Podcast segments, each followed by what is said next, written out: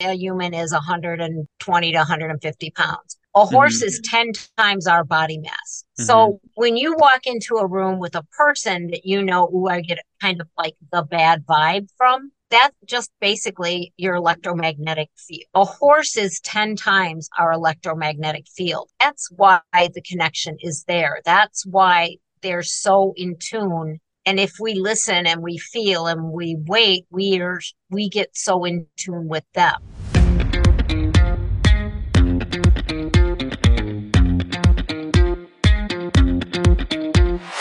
Hey, my name is Lisa Diersen, and I do horse stuff horse films, horse documentaries, horse artwork, horse horses, horse literature. Oh, it just goes on and on. If it's horses, I I love it. Yeah. How did you? Okay, so I I was listening to this other podcast that you mentioned, the one with Rupert, and I heard you say that you used to be an engineer. I didn't know this about. So like, what what's the if you don't mind, just like the high level story of like how you got into this horse stuff so um in, intensely because you're like the person. well, I don't know about that, but um, like at your age, don't ever think that you're done with exploring where your life is going. Because when I was your age, I was working for General Motors in engineer in the engineering department. They sent me to school.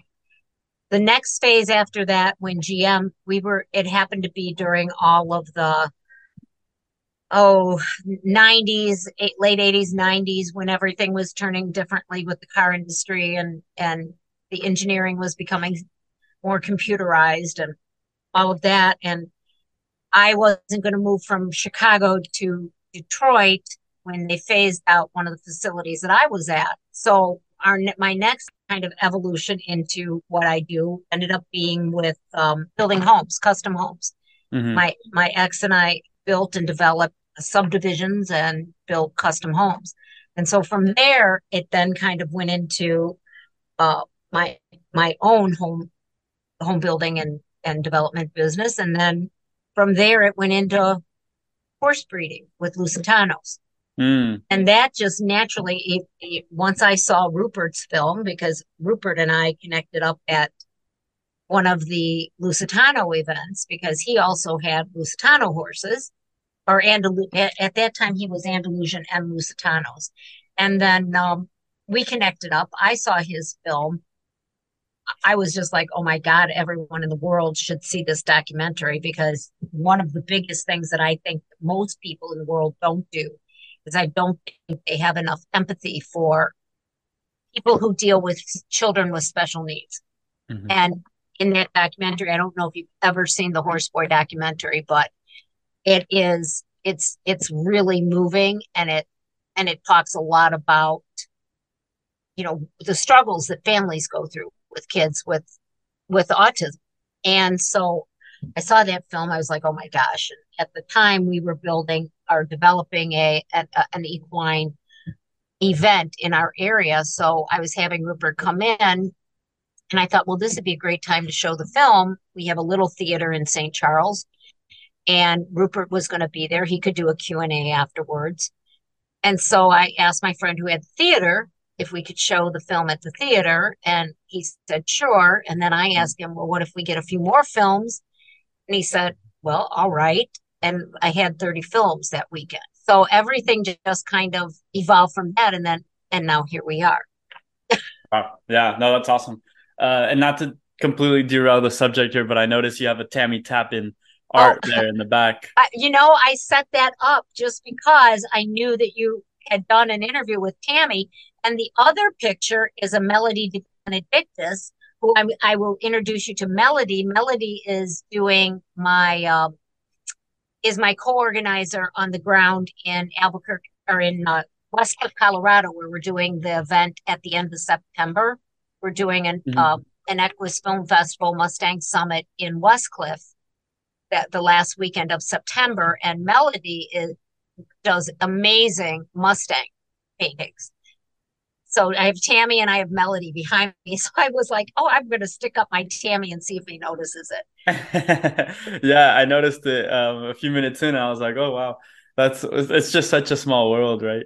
Well, um, and she's going to be part of the festival going forward too, Tammy and her artwork. Oh, really? That's awesome. So t- tell me a little bit more about like how you end up putting all these events together because it seems like you have an event almost at least three events a year that are like big events. I'm sure you have more. Um, We're working. The goal now, since COVID is over, um, is to have one event a month. Um, oh so, wow! Um, well, like we we partner with a couple of big horse expos, so we're part of the Rocky Mountain Horse Expo. Hmm. So with the Rocky Mountain Horse Expo, we'll have a Mustang Summit and an Equus Film Festival there at, at the time. Um, we're also part of, uh, we did uh, Equine Affaire last year. So we did some of that. So we, we're working to ha- be down in um, Ocala, Florida at the World Equestrian Center. So we're working towards that. So we do kind of, we partner with different groups to bring in the film festival and then the Mustang Summit as part of it. So we'll be in like we're going to be in uh, Orangeville, Ontario, Canada next summer. Uh, the go- uh, we're heading. Sky is at least heading, and we're going to be sending films with him to Ecuador this year. Whoa. Um, we work with a film festival in Germany, a little horse film festival in Germany that they send their films to us after they just finish their festival. And so we partner with them. So there's a lot of little different moving pieces and parts now. So it, it it's evolving and growing. Yeah. Exponentially what, what, Yeah, for real. One event a month is a lot of events actually. A lot to plan and a lot to coordinate. Like which brings me to the question of what kind of goes into organizing an event. Let's focus on just like for an example, the one you're doing in Colorado, the one the Westcliffe Colorado Mustang one. Uh well, we have I'm sorry, my my camera just moved down. We have um see. Let me turn it. Oh, it, sometimes it does that. It just goes off and then comes back on. Uh, okay. we have a coordinator on the ground, and this in in Westcliffe, it's Melody De Benedictus. She's been one of the Equus artists. She has a website, beautiful website, and then she also has a gallery in Westcliffe, Colorado. Um, so she'll help. She's helping doing a lot of the organizing on the ground. We're working with um, an equestrian center there called B-Bar-B Ranch. Our goal of being in Westcliffe, Colorado is there's over 2,000 vet, retired veterans in what's called the Wet Mountain Valley area right there where Westcliffe is. Mm-hmm. But they have no equine program. And as we know, Mustangs and veterans work very, very well together. So Absolutely we're coming in to hopefully be able to raise some funds to send one or two of the uh, horse people through an equestrian program that'll qualify them to work with in a tandem team program with a, a therapist and a vet and a veteran. So we have to have a, a horse, a person, an equine person trained to work with with the veterans.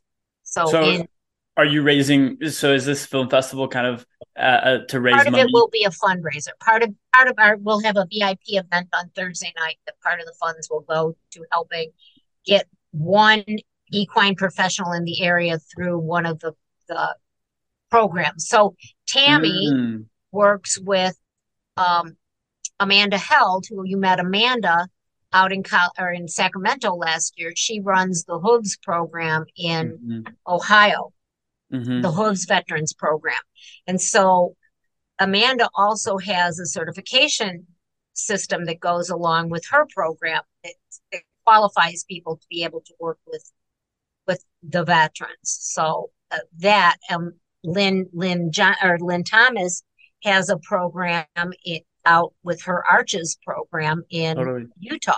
So yep. she has a certification program. So our goal is to send someone through Lynn's program, hopefully, to qualify them to be able to work with veterans in that area.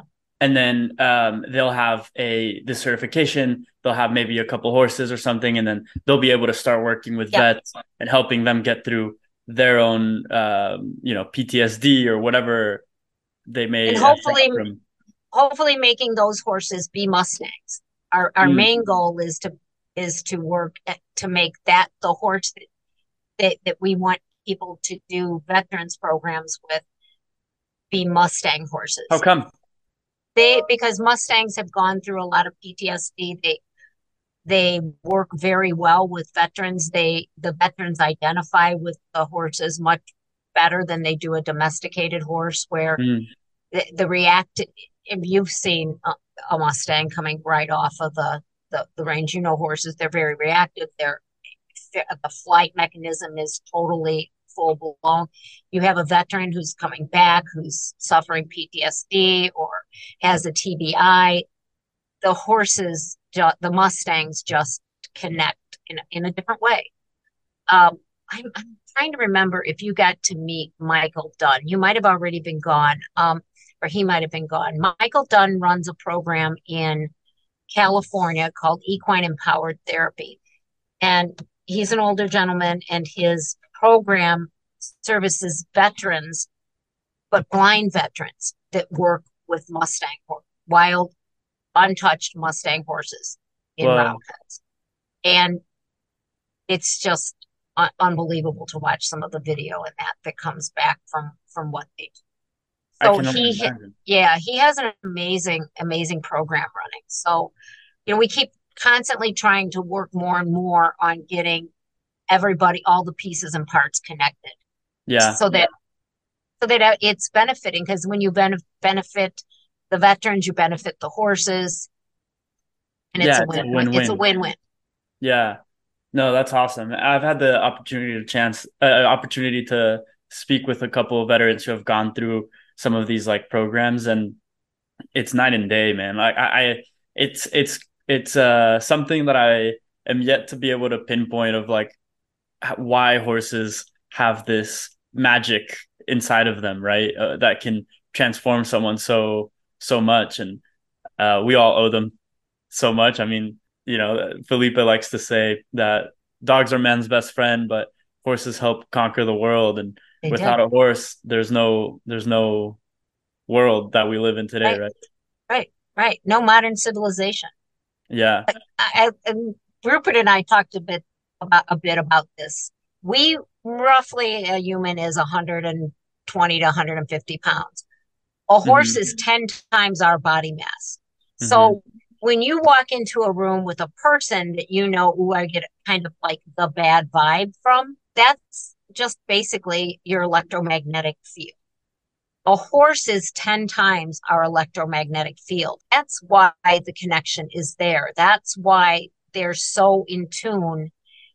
And if we listen and we feel and we wait, we are we get so in tune with them. Mm-hmm. So it, it's just, it is magic. The first time you ever sit and work with either a veteran or someone who is really in crisis that has never been around a horse, and you sit with that, that first moment through a therapy session with them and help them walk through what they're going through, it changes everything. It changes you, it changes them, it changes the horse. It, I've seen horses do things in therapy sessions that I still can't explain. Mm-hmm. And it's just like they know, just like they know. They, yeah. They're so intuitive. Well, they they you say they say you um, horses can feel your heartbeat right from six feet away, right. something like that. Right. Um, right. So whatever you uh, whatever energy you come in with, they can pick up on instantly. Right. Um, so they're your, they're like in a lot of ways, and I've heard this before. Is like they're your mirror. Uh, yeah. So no, it's just so so interesting. I, I'm I'm so I have so many questions for you, Lisa. I, I was like, where do I start? But I'm I'm curious. Another like another kind of sub topic of this is, you know, you are constantly watching films. You're constantly uh, reading books, listening to podcasts, being guests on podcasts. Like, how how do you manage uh, like being the you're you're the connector in the horse world. Like you know, I feel like you know everyone, right? what what I feel like that's your, and I, I think I've heard you say like you you you feel like you're the connector within all these folks, and then Equus Film Festival is kind of like the way that it materializes. Um, I'm curious from your perspective, like, is that true? Like, how do you how do you see yourself within this uh, equine ecosystem? I think the world that we're in, and and I I pull the Mustangs into that too because we've really gotten into the Mustangs because of the storytelling aspect that Equus Film Festival is. There there was no venue for people who tell the stories, whether it's through film or, or art or literature. Behind me, see that t- table full of books? Yeah. Those are books that are getting checked in for the film festival this year. Those are, and that's half of the literary entries that are wow. just getting checked in. So, um, there was no, no vehicle to, to award them or, or say, Hey, this was a great job. Like here's a, an award because your work stood out over and above your peers' work. So that's what how Equus kind of started. Mm-hmm. It, it literally started organically like that. And then first it was the films, and the books came in, and the art came in right away because it's a great way for an artist to be on our poster or or whatever. You know, um, our whole Westcliffe poster series is uh, running horse running Mustangs, which is Rhonda Gregorio's book that's just coming out this fall. Um, mm. It's a beautiful coffee table book about Mustang horses and the the extreme Mustang makeover trainers. So she went around the country and filmed and photographed all of these trainers, and the book is beautiful. But so she's a she is a photographer now turned to an author who is also a Mustang person. So it all all of these things are are, re- are really important with all the different stories that are out there needing to be told about the Mustangs. So she tell she, in her book she's photographed probably I want to say maybe 20 25. She did Lisanne and Hannah when they were riding through Washington D.C. She came out and rode with them, mm. and then filmed and sh- and and photographed them in front of the Washington Monument. The pictures are incredible. I mean, we had Mustangs and burros on the lawn in front of the Washington Monument. They rode downtown, the most hair raising drive of my life, following them and trying to keep traffic back and everything into downtown Washington, D.C. with wow. these horses. And then Rhonda was with her. And then they photo. She got off the horse and shot him. You know, took took the images. And so all of who would know that and so I, maybe i would be talking to someone else and i'd say well this is the photographer for you mm-hmm. or or i meet you and i'm like well gosh you you want to do a podcast series on this you need to talk to these people and those yeah. people because there's a lot of there's a lot of kind of western horsemen kind of about the ropers and the reiners and there's there's the english you know the jumpers and the dressage people at that those upper ends. But it's the rest of the horse people that are here that are telling the stories and and that everybody who's a world class dressage rider started on a pony somewhere. 90% of them. Everybody who is a, a top reiner or roper started maybe in 4-h or doing something everybody starts at the bottom every everyone you don't get on a horse and go out and ride an Olympic dressage. You just, it doesn't happen. You know that with polo. You know, one of the documentaries we have this year is um, called Freedom Reigns. It's about a Mustang rescue out in California, but it's run by a family that used to work in the polo industry, and their son is autistic, and he helps them with the with the Mustangs, with making them gentle and riding the ones that they that they start to ride. But he was uh, he was a top polo player in high, in his high school class. Whoa! So, I mean, it's so so that right there is a really super interesting film for you. Yeah. You, sure. know, and the filmmaker will be coming to Albuquerque with us, and he's also coming to Westcliffe because we'll screen the film in Westcliffe, mm-hmm. and he'll talk about that afterwards. We have um, Temple Grandin's new documentary coming into Westcliffe, and of all the autistic people in the world, she is like the most famous, probably. Yes, yes. So, you know, is there's she, Temple Grandin still. She's still around. She's um she's a professor at university or uh, Colorado State University. She runs a whole program, a whole department. Oh, department really? actually. Yes, yes. So Wow. there's just all these little little kind of like little stories. for folks who might not know Temple Grandin, there's a really famous movie about her. I'm sure you know the name, or if not, um, it's called. Uh, It's I think it's just called Temple Grandin, is it not? no, um, um, um, um, um, it might just be Temple Grandin, but And anyway, she like pioneered. Claire Um, Danes played her. mhm. And the what makes the movie so interesting is like she they they tell the story of Temple who uh, pioneered the way of taking care of uh, cattle in a way that is much more humane and ethical um, than anyone else has ever thought of because she she was really attuned to to cattle specifically, uh, Well, which is had to do with squeezing, squeezing. Like yep think about your dog. What do they call them? Undershirts now. That's all from her squeeze. the yeah there. That's so true. Yeah. Anyway, someone that is that's awesome. I can't believe it. I feel like she's uh she's famous in the in the in our world, right? Right, right. Um, Exactly. And but high functioning. Lisa, I'm curious, like, what makes you so passionate about sharing these stories? Like, I understand, I can understand someone seeing Horseboy and saying any, anybody needs to see this, or or even you know going out and, and watching a movie that really moves you, and you're like, man, I wish everybody saw this. But sometimes I go into a movie and I think, I, I think I'm gonna send this recommendation to my family and my friends. I think it's a great movie. I don't go out and create a whole film festival about it, right? So like what makes you so so passionate about it? So Rupert's film, hmm The Horse Boy, that wasn't just the only film that year. We got 29 other films. One was about a Escaramuza, which is Mexican road roadie, but the girls riding in their Yeah. uh, Side saddle, Mexican side saddle drill team. Mhm. Blew me away.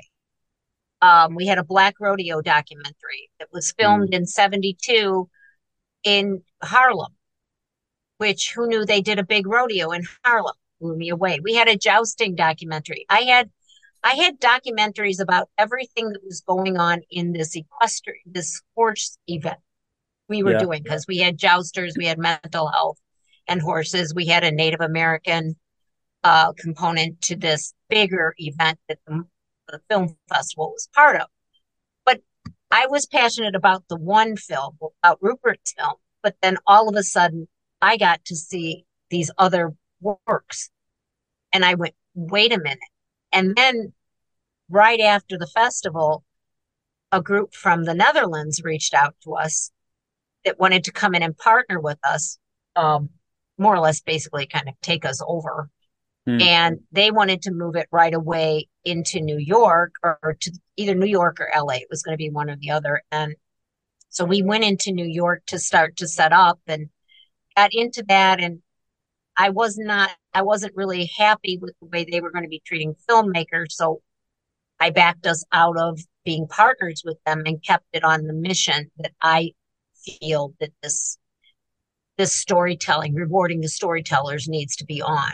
Mm. It, it, it's not, it's it's organic. What happens in the films we get and the stories that come in are amazing and beautiful and organic. And it's not cookie cutter. It's not like, you know, your it your everyday like you turn on a, a really well produced or and not that what we have isn't well produced, but you turn on, you know, any kind of regular series and you go, okay, that's the same old, same old. Each one of our stories, I have people who walk out of our theater sobbing sometimes Mhm. because the stories are so moving. So I if I didn't do it, who who would? Yeah. That's so such an that's such an entrepreneur's heart, right? And mind is like if if not me, then who? And it's got to be you, right? Like well the it had the story this has to get out there. Yeah. These stories have to get out there and they have to get out there in their pure form. It, Mhm. and so you know it's this this is just a it's turned into it's a passion and you know it's built and it's but i can still 11 years i can tell you this 11 years later I have documentaries coming in this year that I'm still like, oh my God, this is so good. I can't believe how good this is. And, you know, that happens all the time. So, so as long as they keep coming in, we've had films from Hong Kong. We have a filmmaker in India who did a beautiful polo documentary. Oh, wow. Um, she's made three different documentaries that, that have been in the festival. We had a, a, a documentary about the horses in Fukushima, Japan after the tsunami. We've had Australia, New Zealand, France, Belgium, uh, South America, Brazil. We've had films from all over the world in this film festival. So when you get that kind of response, you go, something was missing in the market. Mm-hmm. And so having a place for these films to get reviewed and awarded, and the same with the books and everything, it we were that whole we're filling a hole that was in the market. I think. Yeah, and an important one at that. So I have this dream, and I think it's it came out after like I thought about it. I had been thinking about it, and then after I went to Sacramento and I met Felipe and I met Lisanne, who rode Felipe rode from Canada all the way to Ushuaia, Argentina, and Lisanne from coast to coast uh, of the U.S. I I think my long ride that I'm pretty confident I'm going to do eventually is going to be along the border um, from San Diego to Brownsville, something like that, where you know I'm I'm a kid from the border, raised in in the border, and I've always ever since I started talking to you and I started meeting these folks who do long rides, I'm like, well, what's my long ride gonna be? um, so I have a family right now. It's called the LNL Man Quest. It's Lucas and Levi. They're both homeschooled. It, I think they're 14 and 16. They're riding around the United States right now with their parents. They've been on on the trail for almost a year already. And their goal is to do all 50 states on horseback they're they're training Mustangs as they're going along. They're they'll be part of our event in Westcliffe, Colorado. Uh, amazing young men. Their parents are incredible. Be a great interview for you because it's something that these people that go out and do, you know, we talk about the long ride. It takes such a different person to go out and do that. And these boys, these two boys are doing it for their um, homeschool senior product project. So oh, this wow. will be their, you know, they're doing all of their homeschooling stuff as they're going along. So that's yeah. what their their project is. It, but they're doing, you know, they're learning how to do fundraising. They, I had just had them get a page set up on GoFundMe so they can eh, GoFundMe or one of them, so they can start to raise some funds and as they're going because that they actually, ride and then they stop and they do shoeing or they do horse training for a couple days and then they go on. That actually reminds me of a question that I had for you is how um how is how do folks fundraise for this? Is it a, do they find sponsors like for Equus for example, you you you have sponsors that help put put it on um do these long riders do they do the same thing? Do they put up their own money? Like, how does that work? Are, and are brands interested in helping this kind of uh, mission? Brands should be more interested than mm-hmm. they are in helping. Um, Lisanne had some help with the Mustang Heritage Foundation when she started, but then that kind of fell away as Mustang Heritage Foundation was restructuring.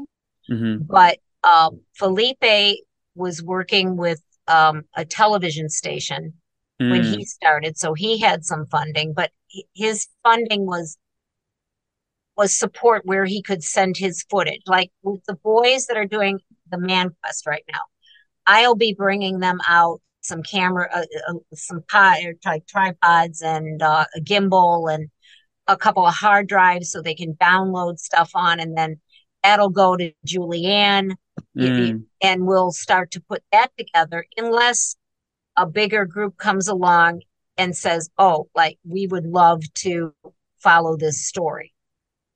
You know, so that that's how these stories happen. Like you you didn't get a chance to meet. In 2019 we had a woman named bernice ende who was she's the lady long rider and we have a documentary in the festival called lady long rider she also wrote a, a book. Um, an amazing character. She was she got divorced at 50 and then just got on her horses and just started riding and rode until she died and she died right as Lisanne was getting ready to start the ride, because she was kind of like Lisanne's hero, mm-hmm. it, Bernice passed away from cancer. Wow. And uh, and I think they're going to be inducting her into the Cowgirl Hall of Fame next year because they just had a a bunch of people have to write in to get her inducted into the Cowgirl Hall of Fame. But she just got on and rode. There are so many people who do this who just get on and ride. Yeah. There's Olympic riders that you don't that you know that you would be blown away if you knew that they had like the Davidsons had done long rides. The people who, who are in the long riders guild would kind of blow you away. Yeah, I can I can only imagine, you know, and I was telling you right before we started recording, um, I moved down to Springfield, Missouri for a little bit and I picked up endurance riding. Um, uh, there's a I, I, found that endurance riders are always really happy to lend you their horse uh, if if you work them and you're a good rider and all this stuff because they need a horse that's in good shape right to do these mm-hmm. 25 50 100 mile rides um, and once you know the longest ride we've done is about 20 miles or something like that so um, for some folks that's not that much right maybe a day's work for felipe but um, for my first time doing 20 miles, it was it was quite insane. You know, like after, the day after, I'm hurting. I feel all the little things, um, and and you think you're a good rider. Yeah, I like to think so. um, yeah, exactly. So I don't know. It, it's definitely a different mentality when you go into it, and um, there is something about long riding that is so mental that I it, that's the that's the challenge. It's like how the challenge becomes. Of course, there's a physical aspect to it, but after a while, it's mental. You're going so long for so so far. It's crazy. I don't know. For me, it was it was really captivating to to get into the sport this summer, and I'm really now in, I'm really into it now. well, there's a veteran right now. Um, his name is Matt Perella. He's riding Oh uh, yeah, it's called the Three Amigos, and he's riding uh, across the country. He's trying to do the fastest trip with um, one man and one horse. I um, why do he competed this year in the in the Mongol Derby? Yes, he went and rode the Mongol Derby. Yeah, I got to talk to him because I'm going. You should. Year. I'll I'll cook you. I'll hook you up. Well, think... and a, a friend of mine runs one of our filmmakers, Julie Veloo, who did a documentary called The Gobi Gallop she runs a ride in Mongolia, but it's it's not a race, it's a timed point to point race. They have three or four, maybe even five now in Mongolia, mm-hmm. but they out of their money that they make on that race, they raise funds to build um, kindergartens for, and libraries for this for the kids in Mongolia because the first time she ever went there, to ride and she didn't start riding until she was almost 60 so she so the first time she went there to ride she was appalled because the kids all the children were in the garbage dump looking for food looking for clothing looking and so she came home and she and her husband started the Veloo Foundation because of the horses because of the long going to do the long ride and now they build school or uh, kindergartens and and community centers in these communities. Isn't it in so Mongolia. interesting how many people there are doing these like amazing things through uh, their vehicle being horses, right? Like in a lot of ways. Um, that's so so you have a particularly expansive view of this. Like what do you feel is missing? Like is there is there something that you think someone hasn't touched into yet or tapped into as much as they could have? With the with the horse documentaries? Yeah, um, you know, it gets it it gets so like you you've got your um, the crossover between what people do as in in the documentary world of horse storytelling versus kind of the very polished what they do with like uh, some like ride tv or some of the other there's a there's a point where they miss the real story what the real stories are so mm. like we're talking to um some groups about especially with this with the lnl man quest it, that's and this is what i tried to promote when we had Lisanne riding across the country is this is a it's happening every day. People can tune in and watch or see what they're doing every single day in a, in a world that you're not most people are never going to get into. I mean look you're just getting into it and you've rode but nobody people can sit at their desk and watch these kids footage from these kids. Um, the biggest thing I think is missing for uh, for the the storytellers mm-hmm. and the and the vehicles to do that with is all of the the the sponsorship people co- companies that horses are their vehicle to make money and the horsemen who are spending that money support those companies and then those companies not supporting mm. in that the other part of the industry totally. and so you know it's one thing that they put their name on a big horse show somewhere or there's a hundred thousand dollars show jumping cup or something but that's fine for there's the the upper level yeah but that's here and all the rest of the riders are here. The rest yeah. of the world is here. Yeah. There's very few up at the top. And and you've got to be cognizant of the the people telling the stories, doing the being doing the everyday real stuff with those horses, with the horses. That's what I one of the things I love about Temple is she's just like so no BS. She's this is the way this stuff goes. This is I don't care who's who's this person or who's that person or whether I'm upset in their apple cart. This is what works. This is what you should do. So do it. Trying to make sure that you don't step on this person's toe or don't step on that person's toe.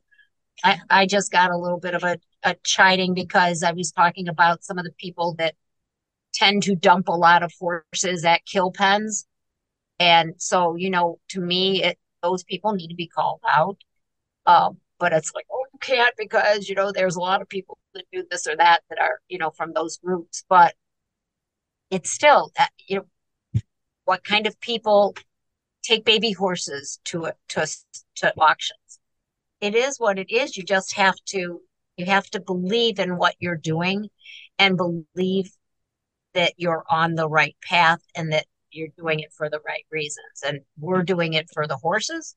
In my world, it's about the horse 1st mm-hmm. and then the rest of it falls into place but it is about the horse first i i love that i can it's it makes so much sense right and and it's so sad to see um folks missing the the the connection from you know the the the high like i i the tip top of the of the pyramid as you mentioned mm-hmm. is like people know about it right fei like all those big competitions or whatever but the majority of horse folks the majority of horse people if you will uh are down are down in the middle and bottom of the of the pyramid and why do you think like netflix or apple tv or these big like media companies these days like aren't necessarily as open to acquiring this kind of content you know that kills me because we had a documentary three years ago, and that Robert Redford was the executive producer on it. The Springsteens were executive producers. Bruce Springsteen's music's in it. Emmylou Harris's music is in it. Willie Nelson's music is in it. It's called The Mustangs, America's Wild Horses.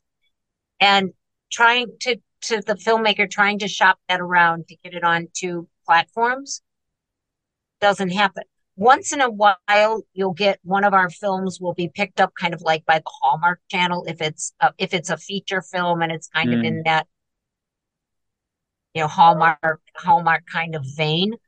But to me, it's very, very sad that uh, there isn't Netflix, Prime, all of those that even the even the I mean, there's so much crap on TV, so much crap. Re- the reality shows.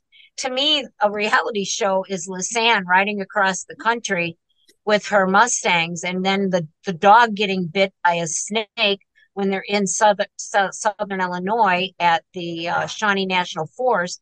As beautiful as that is, how many people know about Shawnee? Uh, you know, it's telling that story, and then people are learning about the forest and learning about where she's riding and. I didn't even know that there was a trail that went from East Coast to West Coast. It's the American Discovery Trail is the mm-hmm. only trail right now that runs east to west. And they're still trying to go through all of the legislation to become a, a nationally recognized trail. So, but I didn't know. I didn't know that. Yeah, this is this is news to me. Yeah. We're gonna who do we need to lobby?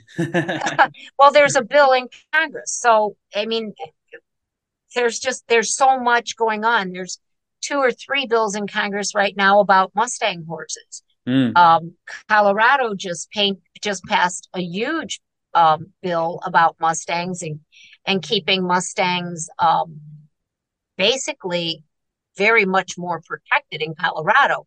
And oh, that really? bill got passed. And so now they have a big amount of money to, for education and all of that in Colorado, which goes contrary to the uh, what the federal government, what the BLM says is okay to do. So you've got the state government saying, "Oh no, we're not going to allow any more helicopter roundups," and but then you have the BLM who comes in, and that's the way they round up. That's what they do.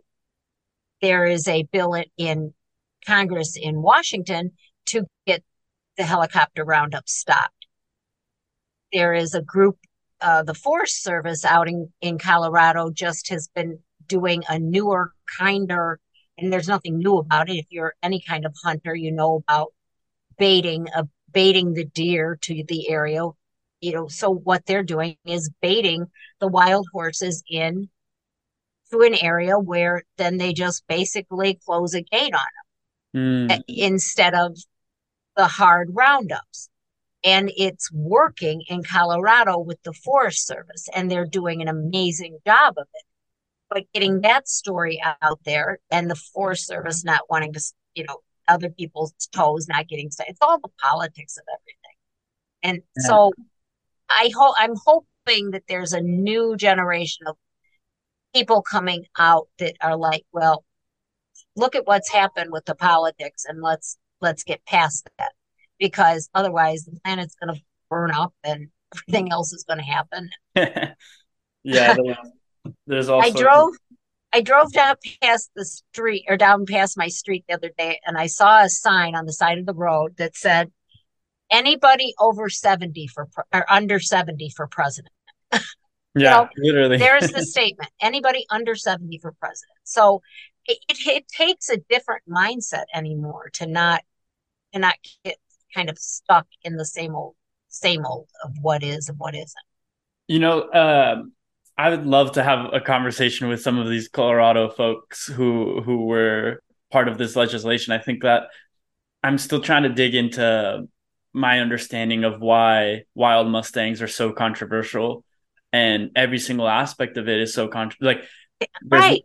there's so many layers to wild mustangs and their and their controversy from you know, in a lot of ways, our perspective, where they're the spirit of the West, these are animals that have feelings and right.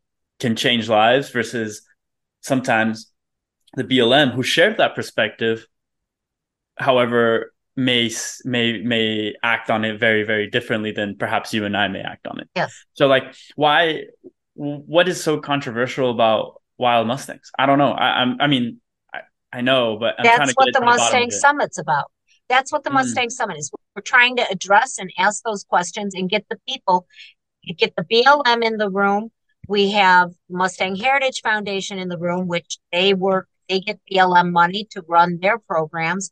And there's a new organization, and I think you met Matt out in in um, California last year, but Matt Monroe, they have a new organization called Mustang Champions, which is all working with the BLM in order to get programs where people can get these horses and showcase them and and put them into homes. But think for a minute, and this is where the numbers make me crazy. Mm. Think for a minute how many horses are in the Hunter Jumper Association? How many horses are in the uh, Amer- uh, American Quarter Horse Association?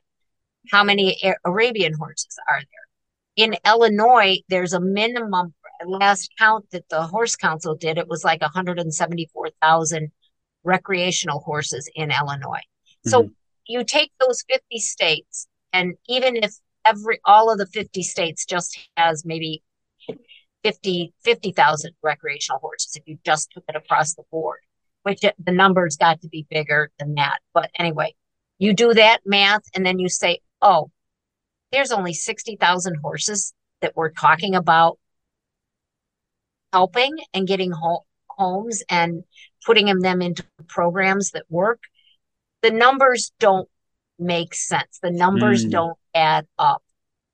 And so when you look at like the Chincoteague model of the how they go, they round the ponies up.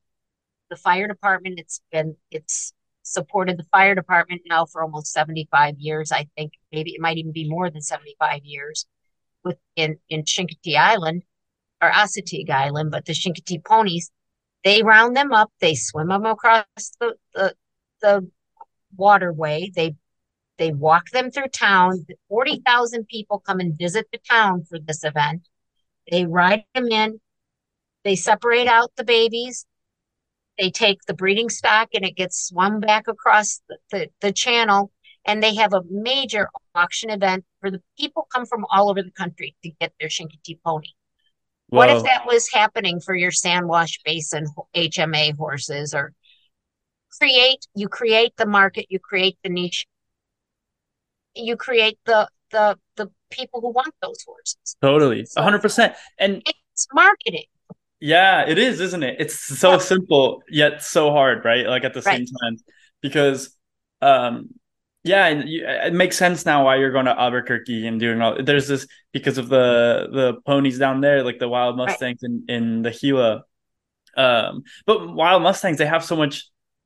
They're just so uh, amazing, right? And Spirit, the movie right. Spirit, like you just kind of get reminded of these, like how important mustangs are to the American way of life, you know. And I'm not talking about American way of life today, but like Native American. the history, the whole yeah, history. the history, like everything. The history. Is, yeah. One of the big problems with the Mustang horses is that the Bureau of Land Management still does not see the horse as a native native to the North American plateau. They still oh. do not oh. see Equus caballus as a native breed.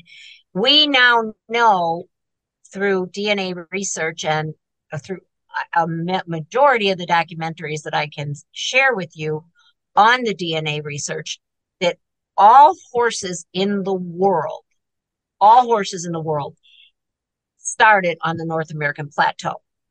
Everything, all, all the DNA comes back. So where they say human beings, as we are, started on the African plateau, mm-hmm. all horses started in North America and they they've migrated they they went around the world a few times when the land bridge broke away in inside the the bering straits mm-hmm. Kind of blocking the horses off for maybe 7000 years which in the history of the world is not nothing yeah and then when the when the conquistadors came back when when spain came back in and pillaged Mexico, those horses got loose and went back up. That's why there's so much Spanish, what they call Spanish blood in those horses in mm-hmm. the Mustang.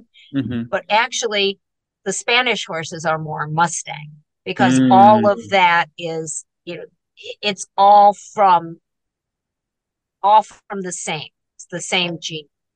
Well, so it's it's so interesting. Oh, it just gives me chills. I want to learn. There's a great so documentary called Return of the Horse that I'll send you the link. It's so good to watch. Yeah, I'd love to, and I'm gonna try and get someone from the BLM to to be on the podcast. To I can get this. you a great. I can get you two or three really great. Amy Dumas is out in California. She's it, no, you did. Yeah, maybe you met Amy. Amy's amazing, and I'd she works to. works with the Wild Horse and Burro Rural program out there. We've got some great BLM people that would. Oh, that'd be awesome! I, I'm so interested in this, and I can I can say wholeheartedly that uh, you and Equus inspired me to have to be my own to like my future is to have at least two horses, right? Like that's how I envision my life. Um, and I want them to be Mustangs. And I can yes. say wholeheartedly it's because of everything I've learned in the last year, just being on this podcast and talking to folks um, about how like awesome. But I want to train it. My I want to be like I want to grab the note. I want to pay for the note the Mustangs that no one's touched, and then I want to earn its trust. And I want to be I, like I, I want to be that you, bond. I want you to spend some time with with Sky Epperson, who's Sky was out with us in Sacramento's big tall guy. He oh. now runs the Mustang Adoption Academy in Holz, Holzberg, Indiana, Southern Indiana. Oh, cool. And he does neural pathway work. He and Anna Maria Sims work together with the with the Mustangs and doing the neural pathway body work release with the horses that just come in from the wild. And it's it's a game changer. We we spent six days. Um, Julianne Neal was filming a documentary in July down at Sky's farm, and we had four, five. There were four horses and one foal that came in wild, untouched, and we took six days of working with those horses and how far Sky got and Anna Maria got with their training with those six horses. And it's it it's it's a game changer. Yeah, I can't imagine. I I yeah. like want to feel that so bad, but um, it's not in my short term timeline. But once I settle down and have uh, live in a place where I can have a few horses, Lisa, you'll you'll know, and uh, I'll, you'll be one of the first folks I call. um, I have a few uh, rapid fire questions I want to ask. Okay, go ahead. And then um, we can wrap things up. I want to be cognizant of your time as well. So, what's uh, okay? First question is: Do you have a favorite horse you've ever ridden?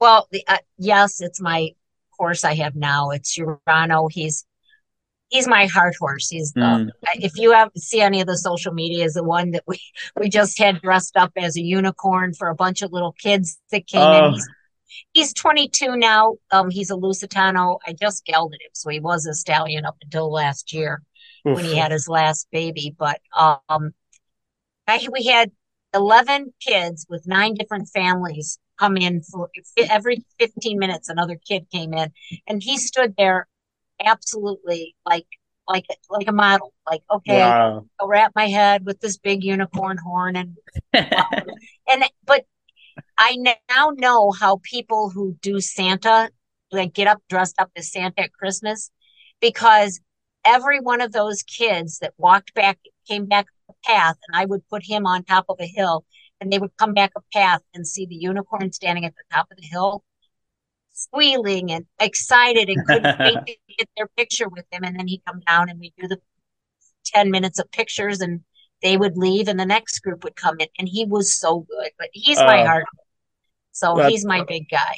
That's awesome. He's here from Brazil. So Oh, okay. So he speaks a little. He's got a with yeah. a little accent. Maybe. That, he's that Spanish flavor. Yeah.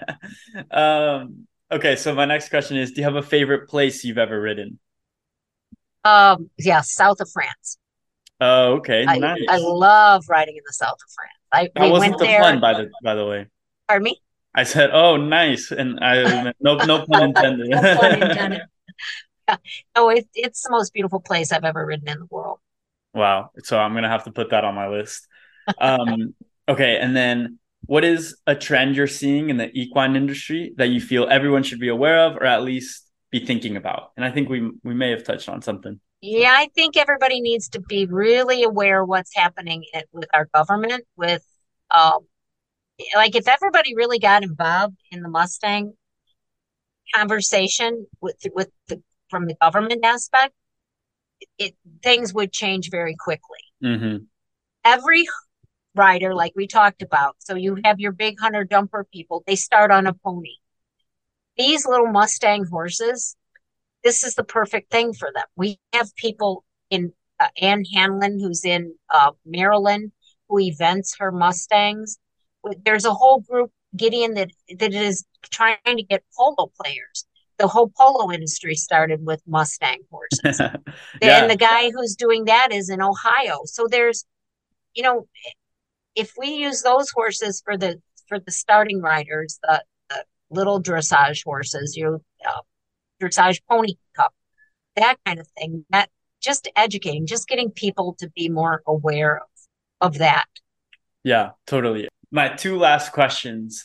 Um, I'm not gonna. They're not. They don't have to be related to horses, but I have a feeling they might be. It. It's. Uh, what is your favorite movie? Oh, my favorite movie. Uh, well, it isn't. It isn't a horse movie. Oh, okay. nice. Oh, my. It, it's called um the old Meg Ryan movie. It's called French Kiss. But Oh, nice. That's it's awesome. Very, it's a very cute movie. Yeah. Um, that's that's so great. And then your favorite book is my last question. Oh well, I love Felipe's book, but I also love Lady Longrider was a really good book. Um, Ayn Rand, I I could read Ayn Rand all the time. Mm, you know, yeah, Fountainhead. So totally um, Atlas Shrugged. You know, one of the books that changed a lot of my thinking all the way around was Atlas Shrugged. So that's a infamous book. I actually I should put it on my list of reading this year. I, I know it's like you know you could build a yeah. house with that book, but um, yeah, but it reads fast. Yeah, and and and like a book I remember that kind of changed things for me when I was younger. I reading Animal Animal Farm Mm-hmm. I, I, I, I still remember what I felt like after I read that book. Wow. You know, but, and then that goes hand in hand with politics, not just then, now, ever, all the time. Yeah, forever. totally. Yes, forever and ever. Um, cool. Well, Lisa, thanks so much for making time for for the for me here at the Horse People podcast. I really appreciate you and all the people that you've sent me uh, for folks who are listening who don't know my relationship with Lisa. Lisa is the reason uh, this podcast exists. Like no oh, doubt, you. without you, um, you know, finding me so early in my little podcasting journey, I don't know if I would have kept doing it for so long. So thank you so much from the bottom of my heart. I mean it. Oh, thank you very much. Well, I'm going to have about another 10 for you after we get off this yeah, call. That sounds right. They'll be all connector. good ones, though. Yes, yeah, absolutely. Lisa, thanks again. I really appreciate okay, you. Okay, thank you so much, Gideon.